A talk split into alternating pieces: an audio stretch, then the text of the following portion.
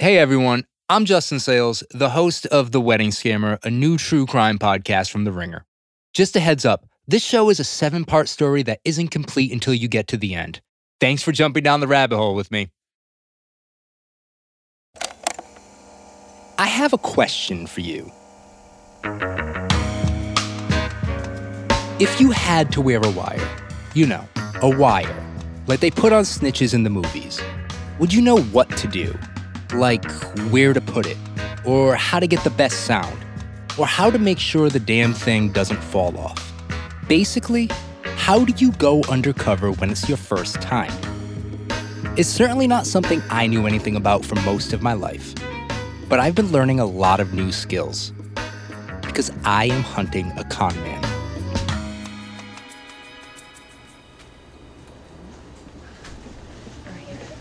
All right. What do we think? I probably need scissors, right? yeah. Scissors. These scissors. It's January 2023, and I'm in Houston, Texas. I just flew in from Los Angeles, and I'm here for one reason to catch a crook, to wear a wire and catch a crook. Which means right now, I'm standing in a CVS, figuring out how to make this work DIY style. Uh, gentle paper tape. What is paper tape? I don't know. tape made of paper. That other voice, that's my new buddy Leah. She's here to help me catch this crook. She's not in the FBI. She doesn't work for the police.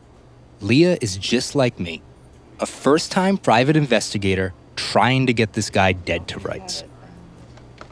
tape it with your little whatever tape, your athletic tape, and then tape it to your skin and just pray. That other other voice, that's another new friend. Her name is Amy, and you're going to get to know Amy and Leah really well later on. But right now, I'm realizing you probably need some background. Why we're doing this, right? I'll keep it brief. Seven years ago, I met a guy who was lying about who he really was, and I'll admit it, he fooled me. Actually, he conned me. Me and about a hundred other people in one shot. It makes you wonder am I just gullible? Were we the only ones he did this to? But most importantly, who is this guy really and how the hell can I find him? It turns out Amy and Leah know how. Because right now, he lives where they live, right here in Houston. Okay. This is the closest I've been to finding him in seven years. Are you sensitive? I don't think so. You have hair on your chest. I do, but I have to shave. Oh, you're gonna shave it off? I have to shave. I'm wearing a wire. Oh. the hair will like. It, it won't work with the hair. I have to, I'm gonna have to shave it. Look, if you're gonna wear a wire, you gotta shave your chest, right? So, this guy, this con man, when I started digging, I found out that he's been jumping from city to city for a while now, taking on fake names, starting bogus businesses, and skipping town when the pressure hits. He's been sued for ruining weddings, he's been investigated by the police, and he served time for deceiving people and stealing their money. But mostly, he's left a long trail of people who want him to pay them back. And some of them have turned into amateur detectives, trying to track him down and figure out who he is. That includes not just me, but also Amy and Leah. When they got tricked, they started digging too. That's how they found me. And that's why we're in the CVS together, trying to figure out how to do espionage. Or what if you just did like a like a band aid, like athletic tape? Did you like? Kinesio tape. Yeah. Let's see where that is. Let's take a walk over there. Hey, look, I warned you. This was our first time doing this. So. Don't know Like how. true crime stories, killers. We're at the checkout and we've got a bunch of different kinds of tape masking tape, kinesio tape, some bandages, plus a five blade razor for my chest. And this, dear listener, turns out is all you need to take a regular clip on lapel mic and turn it into a wire. If you are finished scanning, please touch Finish and Pay. Full on Amy. At least I hope. Because tomorrow, we are paying this guy a surprise visit on his turf, and we will be recording it. But that's for later. Because if you've heard one of these shows before, you know that we gotta start at the beginning.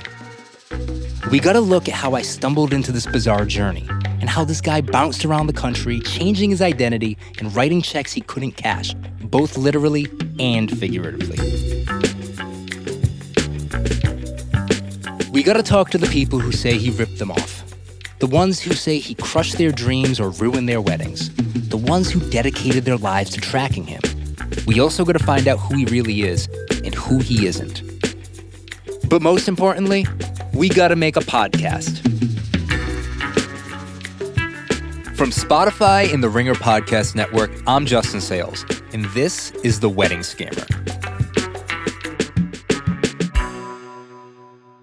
Chapter 1 The Glass Castle. Chances are, if you're listening to this, you've heard a few other true crime podcasts over the years. Maybe you know some of the usual rhythms.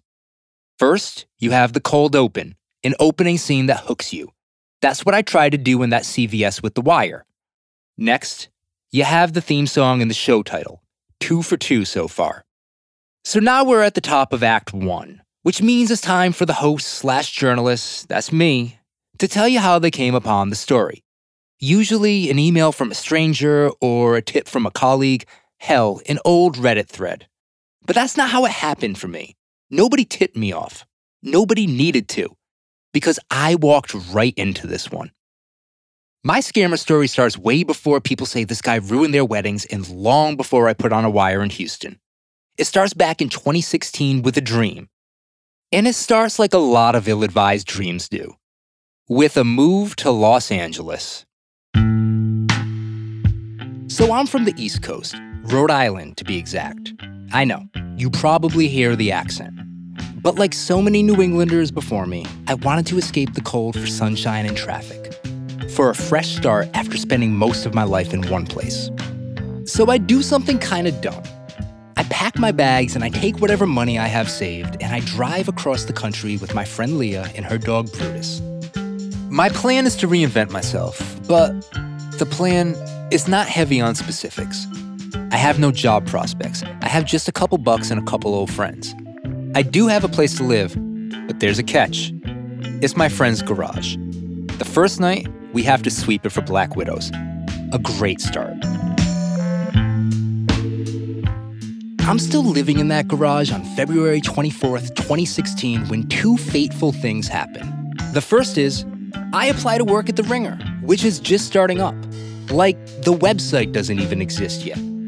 And maybe it sounds silly, but a place like The Ringer is a dream job for me. The exact type of thing I came to LA for. Seriously, I would take any job there. Just get me in the door. So I stay up all night writing a cover letter, and I hit send on my resume, and I wait. Then, just a few hours later, my phone rings and my thirsty ass thinks it's someone from the ringer calling me, telling me to come in and start right away. But that's not who's calling. Instead, it's a staffing agency looking to fill a job. And this is the other big thing that happens to me that day. The person from the agency tells me she found me on LinkedIn. She's calling about a different media startup in town. Not the ringer, but another new company. This one with a rich, motivated owner who wants to staff up quickly. He's launching a website that is, quote, like the Huffington Post, but better. I guess his plan's not heavy on specifics either.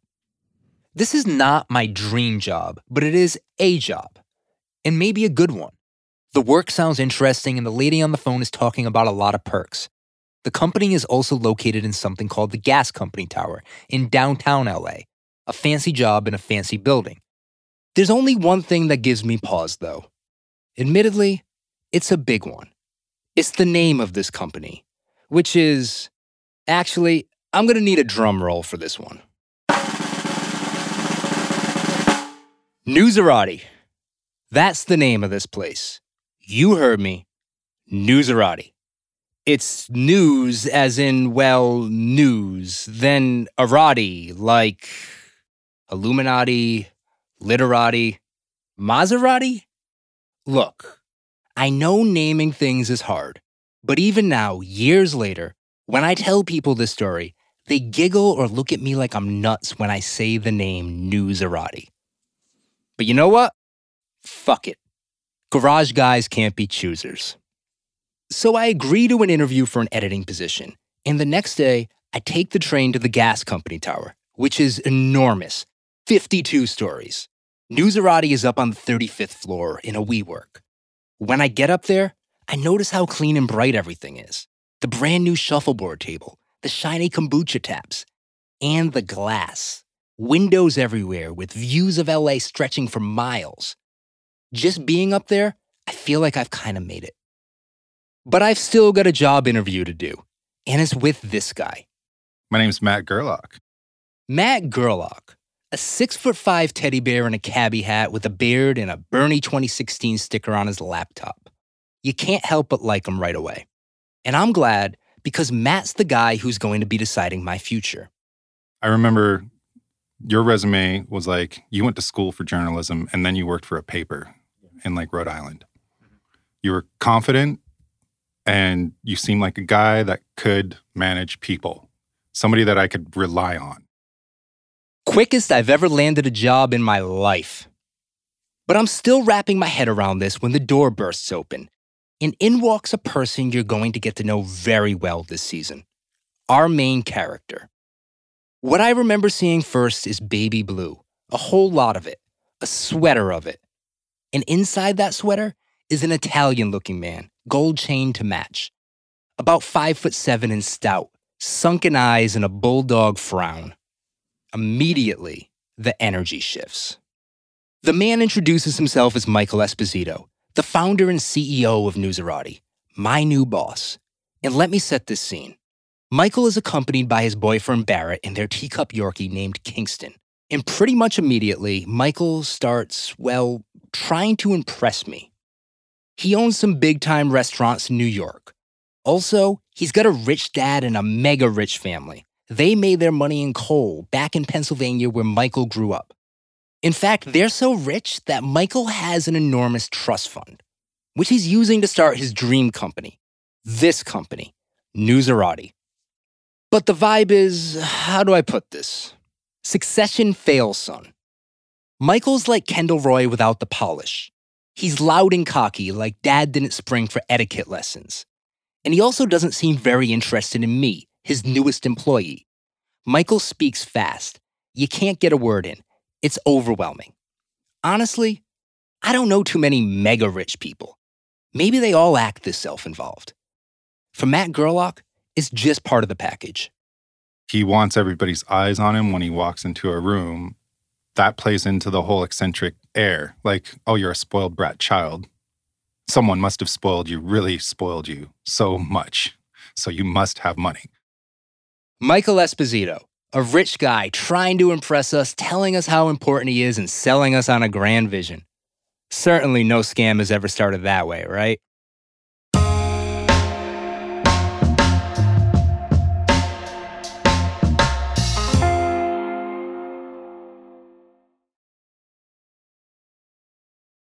Matt Gerlach's first meeting with Michael Esposito wasn't all that different from mine. It was back in January 2016. Matt had been working odd jobs, but now he was looking for something that would stick. When he learned about Newsarati, it sounded like this could be the one. And like me, Matt was hired quickly, pretty much the minute he met Michael. And he's like, I'm from New York and I have my, you know, my dad died and I got all of his money and I, I have this passion project and I need somebody that's capable of running things. And I was like, I can do that. But Matt also experienced the same human tornado that I did the cockiness, the fast talking, the erratic guy who was unlike anyone Matt had ever met.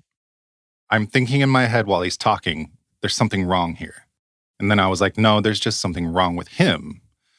He's just an eccentric billionaire because that's what he's telling me right now. But there's some good stuff too. Michael offers Matt a decent salary.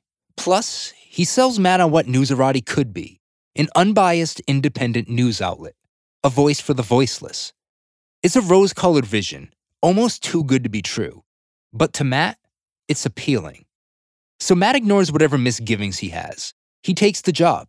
He's the new general manager of Newsarati. And when Matt eventually settles into the gas company tower, he does what any of us would do. He posts about it. Oh, I took a picture and put it on Facebook, and my mom was like, I'm a proud mom. Like, you're doing a fucking great job. You have a great job now, finally. The first order of business in this great new job staffing up the place quickly because Michael wants to launch Newsarati soon. So Matt turns to Craigslist and job boards and eventually staffing agencies like the one that found me. And before long, dozens of fresh faces are showing up at the WeWork. All right, buckle up. This is the part where I introduce you to a lot of voices in rapid succession. Voices like Hugo Guzman, a 22 year old in desperate need of a paycheck. He almost took a job at a camera shop before the staffing agency found something that sounded more promising. She let me know they had a creative writing opening at a new startup website called Newsarati. And Kanal Neschel, about the same age and fresh in town from Jersey. I was working at Universal Studios. They had just opened up Hogsmeade. Hogsmeade, as in Harry Potter world. I was training to, you know, push uh, butterbeer carts and serve butterbeer and just looking for jobs. On the other end of the spectrum, you have Christina Heinlein. She's about my age, in her early 30s back then. Matt wants Christina to cover science and nerd culture. Matt was like, I got the job for you. I bet you we go to Comic Con this year. Like Matt, like so many of us, she's taken with the view in the gas company tower. It was this glass castle in the clouds and you you rode up and you looked out. You could see out from every angle. Every room was made of glass. You got to believe your eyes. My eyes said man this is gorgeous. Let's let's give this a try. And then there's chris conroy. He's in his 40s then and he's worked as a screenwriter and a copywriter but never a journalist but there's something on his resume that gets chris noticed i'd written product copy for adidas so a light bulb goes off for matt and he said, Oh, well, you should be our sports editor. And on and on and on. Not a lot of newsroom experience in this group. And maybe that should have been a warning sign. But it's easy to get caught up in the whirlwind, the idea of getting in on the ground floor of something that could be big. All told, Newsarati hires about 40 editors and writers to work out of that downtown LA office. That happens in about two weeks. Most of the writers get between 20 or 30 bucks an hour, not bad for young kids looking to jumpstart their careers. But my salary conversation goes differently. Back in my interview up on the 35th floor, Michael asked me how much I want. When I tell him, he rejects it. And then he offers me 20 grand more than what I asked for. He's negotiating in the wrong direction. But his reasoning is simple. He's expecting a lot of me. And I'll be honest, I'm not totally sure what to make of it. This is an enormous red flag. But as he talks a mile a minute, I zone out for a second and I look out the windows behind him. And I feel like Christina did, like I'm in a glass castle. And I say to myself, just take the money, idiot. See where it goes. Best case scenario, financial stability. Worst case, you get a great story out of it. And well, dear listener, they don't make podcasts about financial stability. A day after meeting Michael Esposito, and only two days after hearing about Newsarati, I sign a contract and start immediately. At first, everything seems normal. There are Slack channels, remote employees, daily Skype meetings, no company phones or computers, but hey, this is a startup.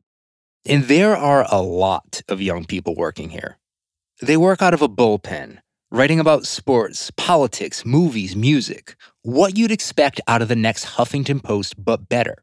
And some of these kids are happy to soak up Michael's sunshine. At first, yeah, of course. I mean, I'm thinking this is somebody I can learn a lot from. Somebody who's had success in so many different industries, somebody who knows business very well. That's David Greenwood. He was in his early 20s back then when Michael hired him to run the fashion and music verticals. It was around the same time that he hired Matt Gerlach. In the early days, David kind of respected Michael.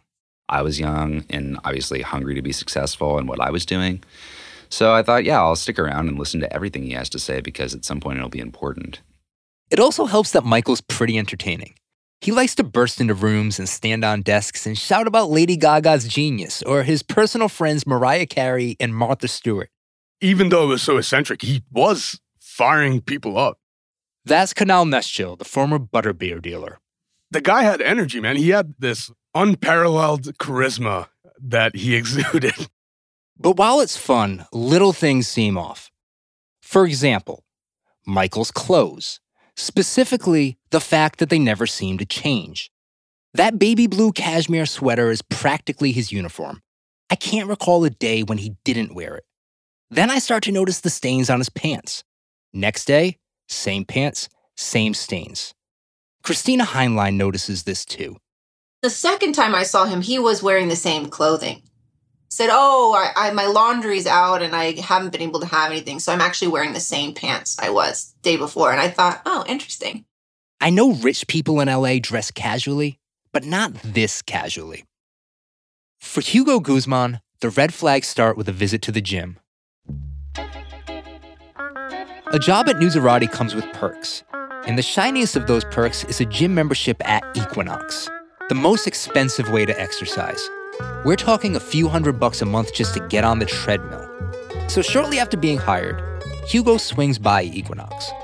and they they tell me like can we interest you in a membership and i tell them oh i already have one because it is through this company and they look it up and they're like well we don't have any of that but it's probably just the paperwork we can we can show you through and i go through the whole tour and it, it looks great Hugo leaves to get lunch, and then comes a call from Equinox. and they tell me like hey so we checked our paperwork we don't have any kind of relationship with a company called Newsarati. We've never heard of them. We've never heard of Michael Esposito. We we don't know who you're talking about. Hugo goes back to the office kind of dumbfounded. But before he can make any sense of what just happened, Michael finds him. He's like, "So, I heard you went to the Equinox and you asked about a membership." And I would like just like nervous laugh. I'm like, "Yeah, I did that." He was like, "Oh, well, don't do that again." And he walked away. But with all these strange things piling up, we still had a job to do. Michael is pushing to launch his website at warp speed. My first full week begins on Monday, February 29th. Michael wants Newsarati.com up and running that Wednesday, two days later.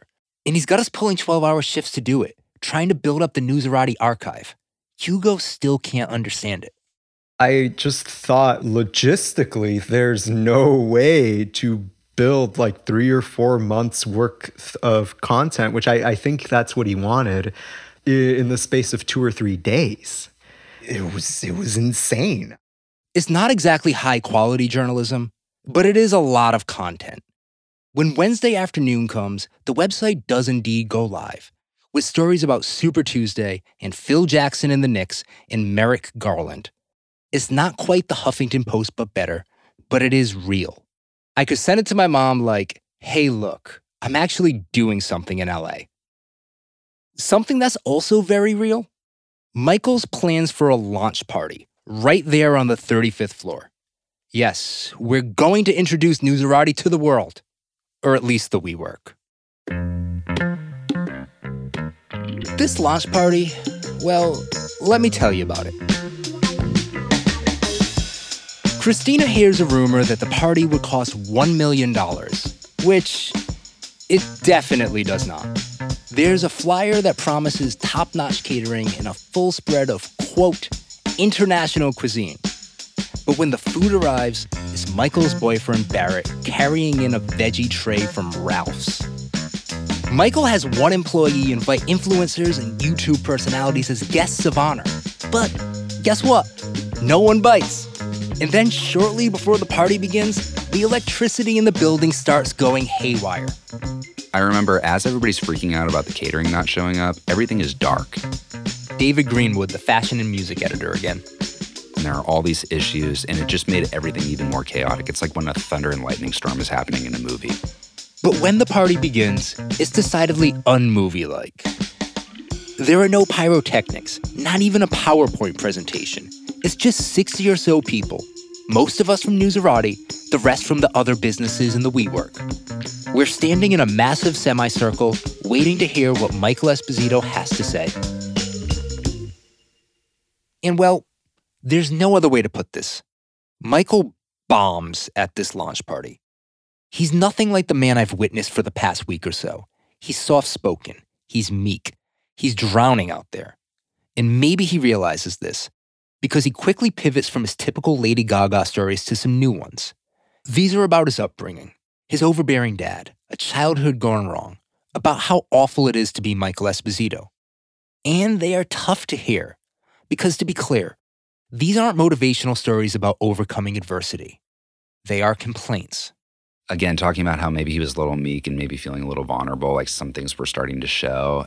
He would often, in my experience, share those stories when things were starting to go off the rails. It felt like a therapy session in front of 60 strangers, or like a distraction from this disaster of a launch party, not the stuff empires are built on. It remains one of the most bizarre things I've ever witnessed. On some level, you feel bad for him.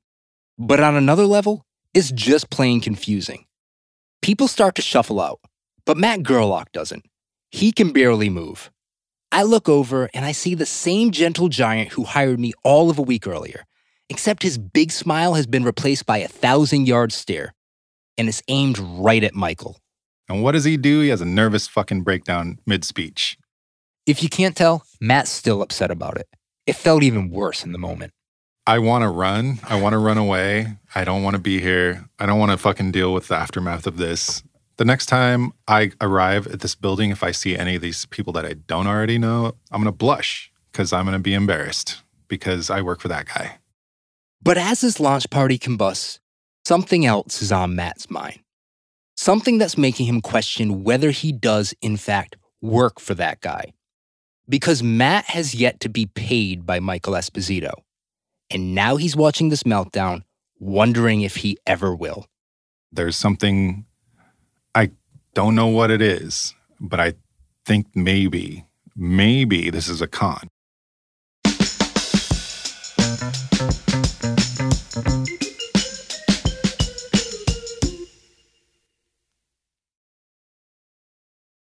Around the time of the launch party fiasco, Matt Gerlach has another oh shit moment.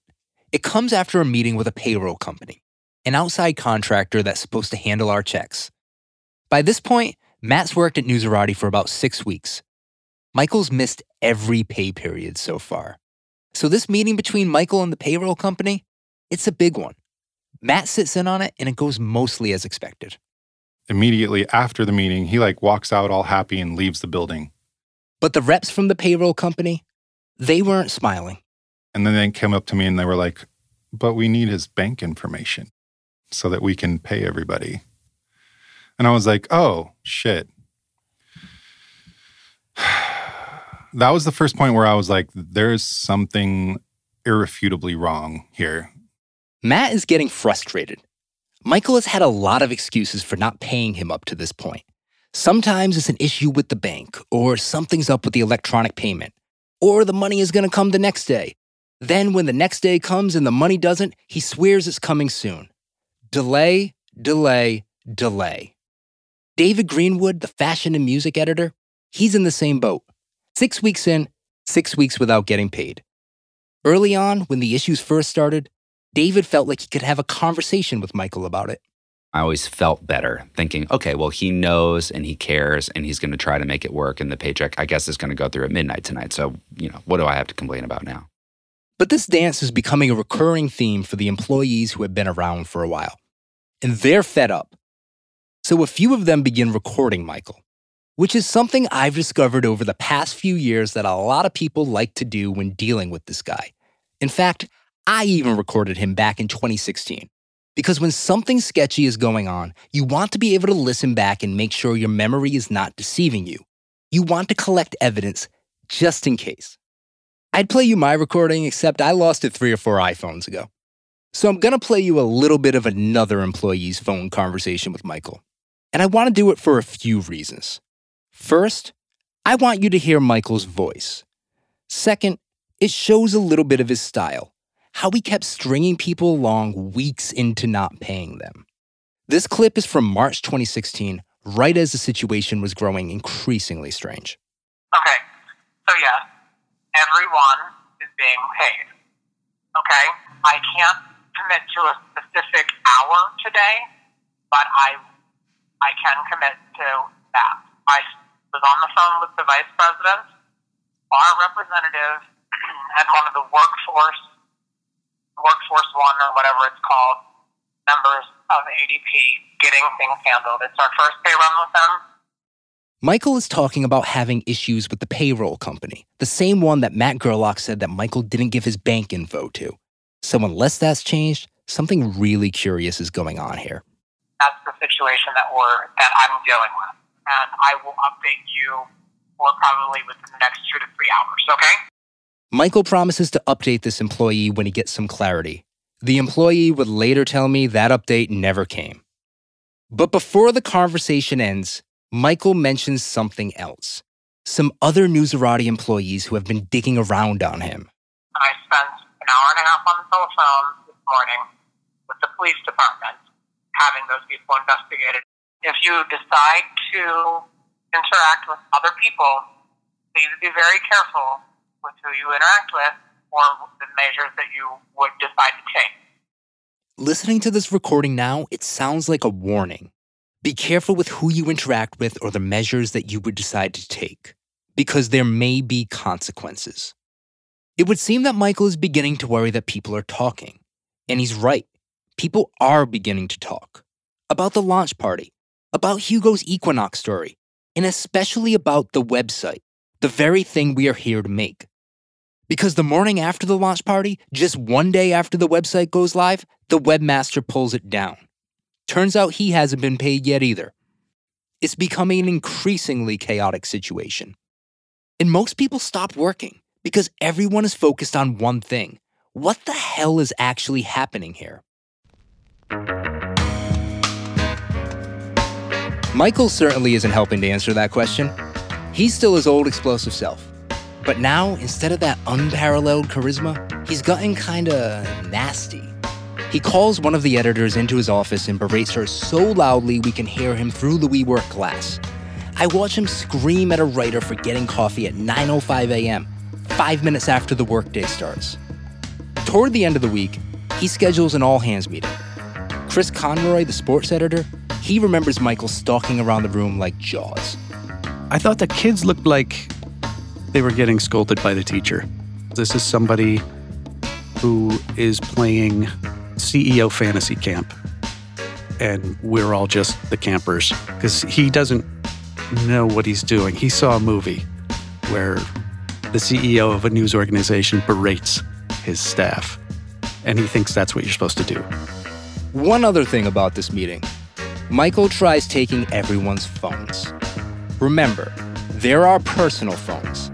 And even though he eventually relents, he warns everyone not to use them during the meeting. Christina Heinlein suspects Michael was worried about the phones for a very specific reason. So I was planning to take his picture, and the nose phones thing was just the nail in the coffin. Like, why wouldn't you want me to have my phone and take your picture unless you're hiding something? Because how are we going to even have proof? He could disappear tomorrow. You may wonder why people would keep showing up when stuff like this is happening. The whole thing is crazy making. But the truth is, it's also fascinating on some level. Sure, no one likes being treated like a school kid, but there's also a certain mystery. Questions start to nag at you, like is Michael Esposito hiding something? Does he really have a rich dad who made his money in coal? Is Newsarati even real? This moment, the meltdown the day after the launch party, that's when the situation goes from, hey, some strange things are happening here, to, I think we're living through a scam. And that's when the investigation truly begins. Here's Hugo remembering it. And it came together that, like, okay, this was the project now. Like, what we're doing now is the project. Like, project is we're going to investigate Michael Esposito and take him down.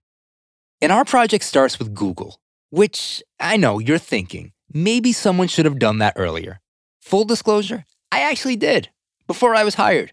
Couldn't find much, didn't think much of it. And the reality is, you aren't going to start frantically Googling every detail unless you think you're living through a con, which now we do. So, Michael Esposito, New York restaurants. Esposito, coal family, Pennsylvania. Michael Barrett, teacup Yorkie. And nothing. We even tried to reverse image search Michael's Slack picture, but this guy's a ghost. But the word newsarati, that turns up something. When I finally searched the word on Twitter, a bunch of dead links to articles pop up. From December and January, just weeks before I was hired. They were about the presidential primaries, Lady Gaga, naturally, whatever the news of the day was. But now they've all been taken down. Still, something called Newsarati once existed, and not long before Michael hired us. But there's something more concerning, I find.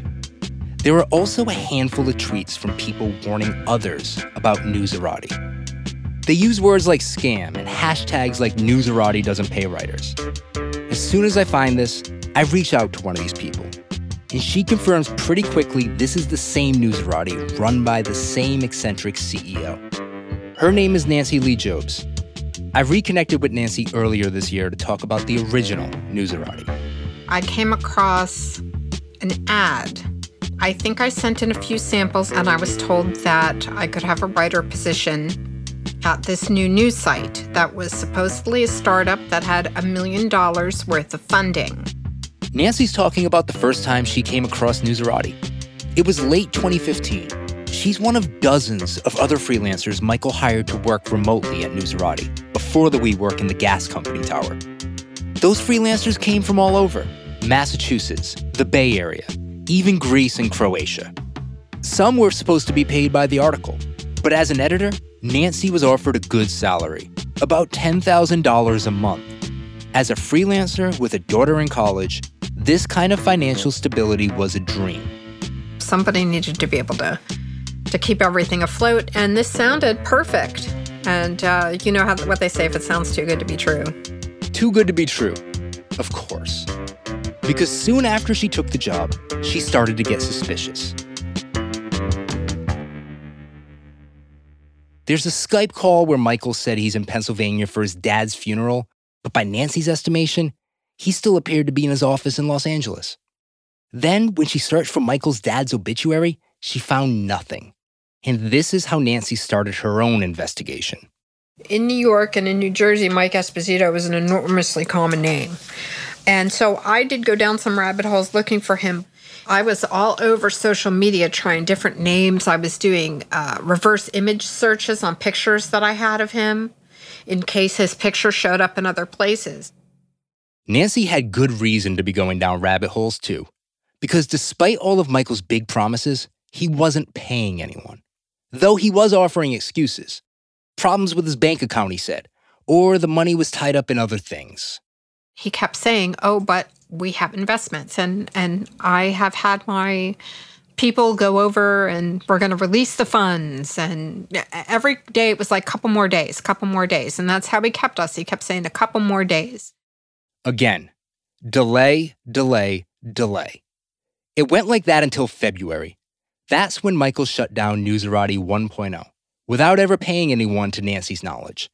To my knowledge, too. I've spoken to other writers and editors. I've read emails. And to a person, everyone says Michael Esposito never paid them. In the aftermath, Nancy became something of a victim's advocate. She went to the cops, the FBI Internet Crime Division, even a debt collector. She said some people listened, but no one could help. So Nancy did the next best thing. She set up a Facebook group. It's called People Screwed by Newsarati. It quickly became a space for people to not only commiserate, but also drop leads about this strange guy and his strange company. I think that we're being taken for a ride, but here's the thing I couldn't understand why. It's not like Michael had asked Nancy or anyone else for money, just work. Lots and lots of unpaid work. What was the end game? Okay. I, I, I, talked it out with several of the other editors and I said, but if we're being scammed, what is the end game? What is the purpose?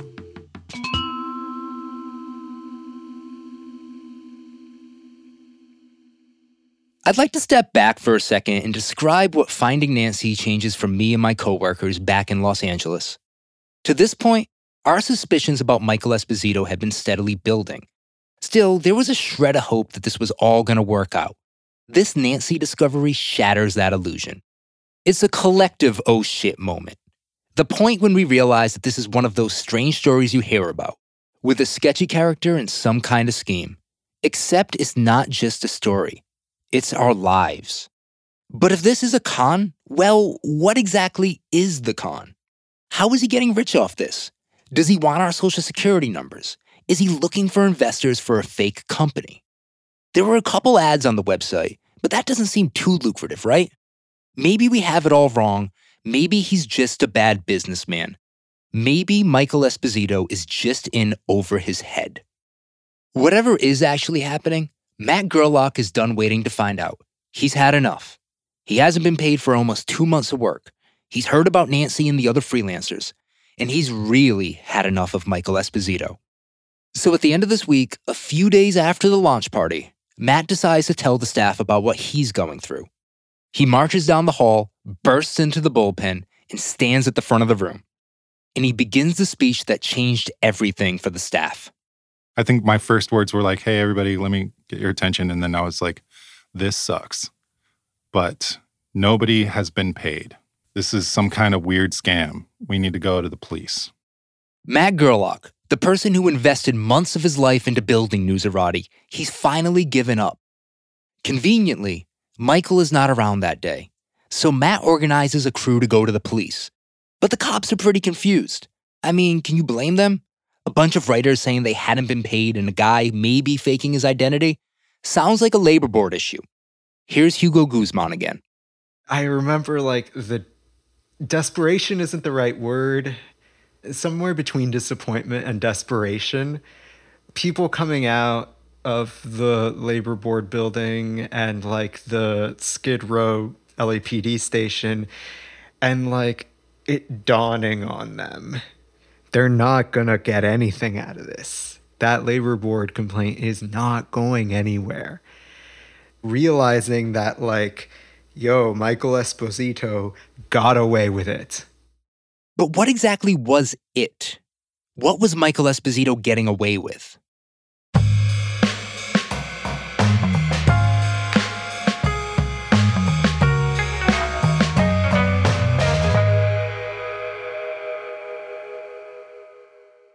The dream of the Huffington Post, but better, ends not with an arrest or even a Michael Esposito meltdown.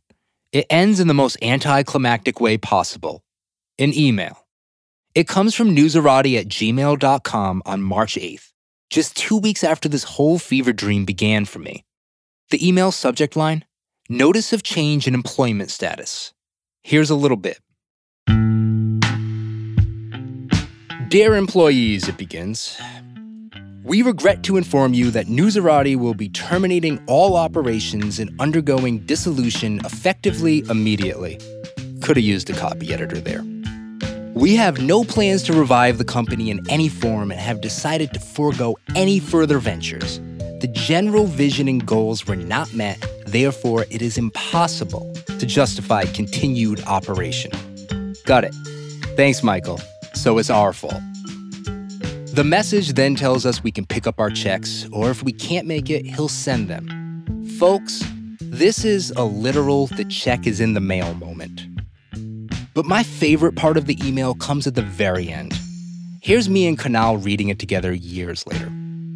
Additionally, the CL website, and it was the labor website, is a helpful resource that provides information about the types of programs, benefits, and services that may be available to you as an unemployed person. Best, Newsarati.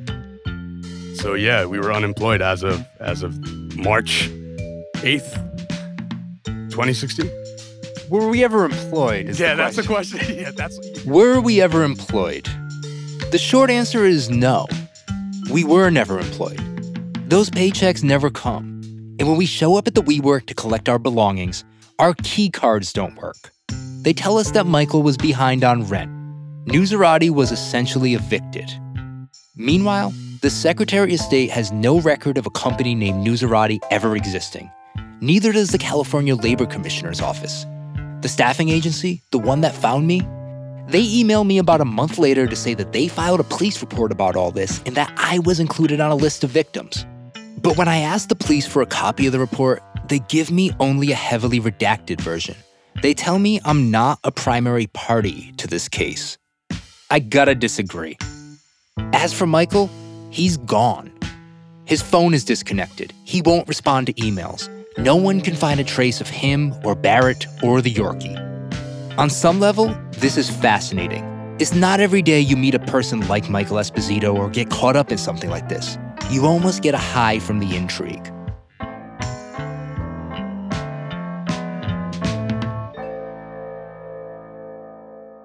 Christina Heinlein felt that too. I think it's kind of cool to be honest. I think it's cool to be that close to a con man and actually see it happen and be con. So for me, it was kind of an adventure. And I sort of enjoyed it. But if I'm being honest, despite the intrigue, I'm not doing great in the aftermath. After I became a quote unquote unemployed person, I'm really fucking sad, man. Like I crashed back down to earth and realized that I guess I got scammed, but I'm not even sure what the scam was. In the next few months, I take some freelance gigs and I send out a few resumes. But I wasn't sure I had a future in this city. I even applied for a few jobs back in Rhode Island. I thought, maybe this is the totality of my LA experience a bed in a garage and a fake job that I got fired from. But relatively speaking, I am lucky in that moment because I'm mostly in my feelings. I'm still okay on rent for a little bit.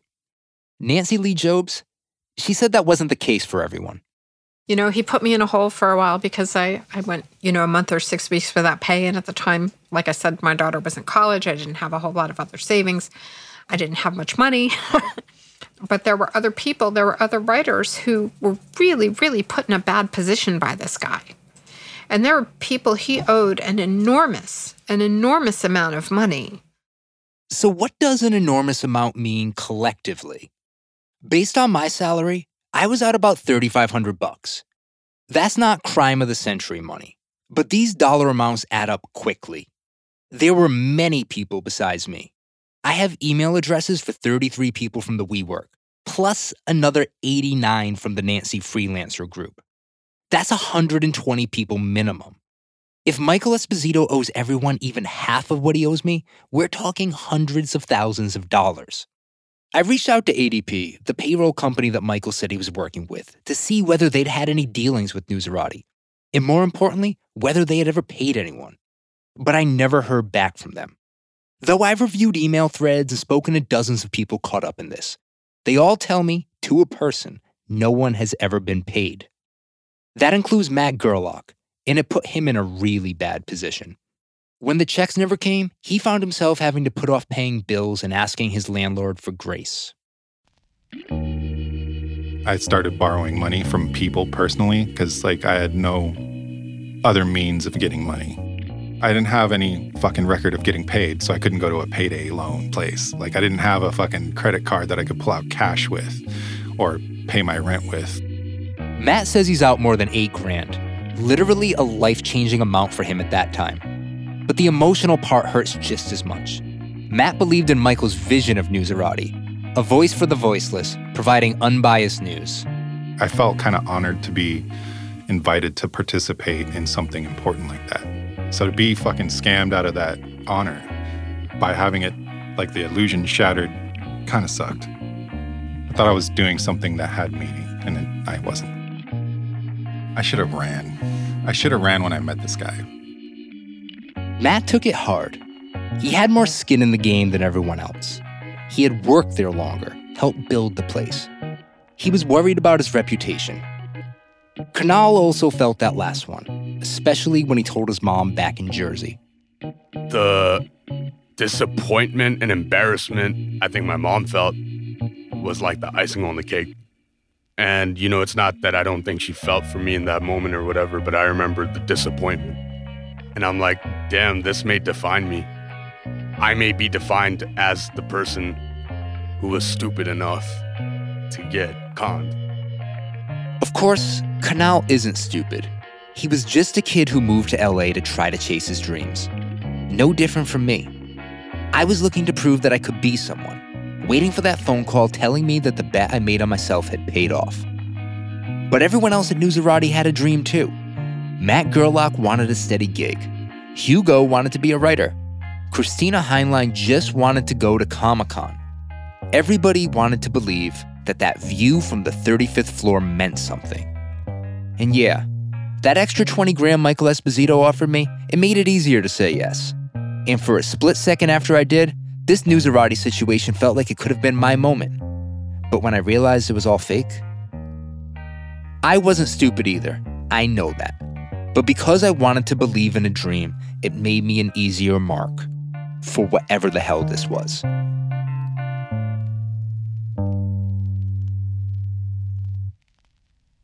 So, as you probably guessed, I eventually did get out of that garage. And I got that call from the ringer. I've worked here since June 2016, about four months after this all went down. That's a feel good ending in a sense, right? But in another sense, that's not an ending at all. When something like this happens to you, you feel violated, vulnerable, maybe a little gullible. You don't really forget it. Sometimes you jump down a Google rabbit hole or you sift through your camera roll looking at old screenshots. You watch a true crime documentary and think, man, this feels familiar. And if you're lucky, you have a few Facebook groups where you can go keep tabs on the man who wronged you. There would ultimately be two Facebook groups dedicated to Newsarati the one Nancy set up, and another one named Newsarati is a Scam. And pretty quickly, both become little amateur detective hubs. At first, there's not much. A possible sighting in downtown LA, another Michael Esposito arrested in New Jersey, a New York Times article about a sketchy Silicon Valley grifter, but that's not him either. Nothing that amounted to anything. But then, in 2018, finally, a real lead to investigate. And get this, he created this lead all on his own. It's a full page photo of Michael, Barrett, and the little dog in a magazine. And finding this one thing would send me on a years long journey, tracking this guy up and down the West Coast, through a half dozen names, and eventually to Houston with a wire on my chest. But before we get there, we gotta stay just a little bit longer in Los Angeles, where this guy's got a new hustle. Because Michael Esposito's next act doesn't involve a fake media company, it's in the wedding industry and things are about to get personal. If everything that he's done is a predetermined plan, he fucking tricked me. But to me, it's like, how dare you? The guy just said, I'm part of a scam. Like, what the fuck? Who gave you permission to do that to people and to step into their lives in a moment of trust and just really purposely defraud them? The Wedding Scammer was reported and written by me, Justin Sayles. The executive producers are Juliet Litman, Mallory Rubin, and Sean Fennessy. Our story editor is Amanda Dobbins. The show was produced by Jade Whaley, Mike Wargon, Bobby Wagner, Vikram Patel, and me. Fact checking by Dan Comer. Copy editing by Craig Gaines. The music in this series was composed by Justin Catoni of 13th Ward Social Club. Sound design by Bobby Wagner mixing and mastering by Scott Somerville, art direction and illustration by David Shoemaker. Thanks for listening.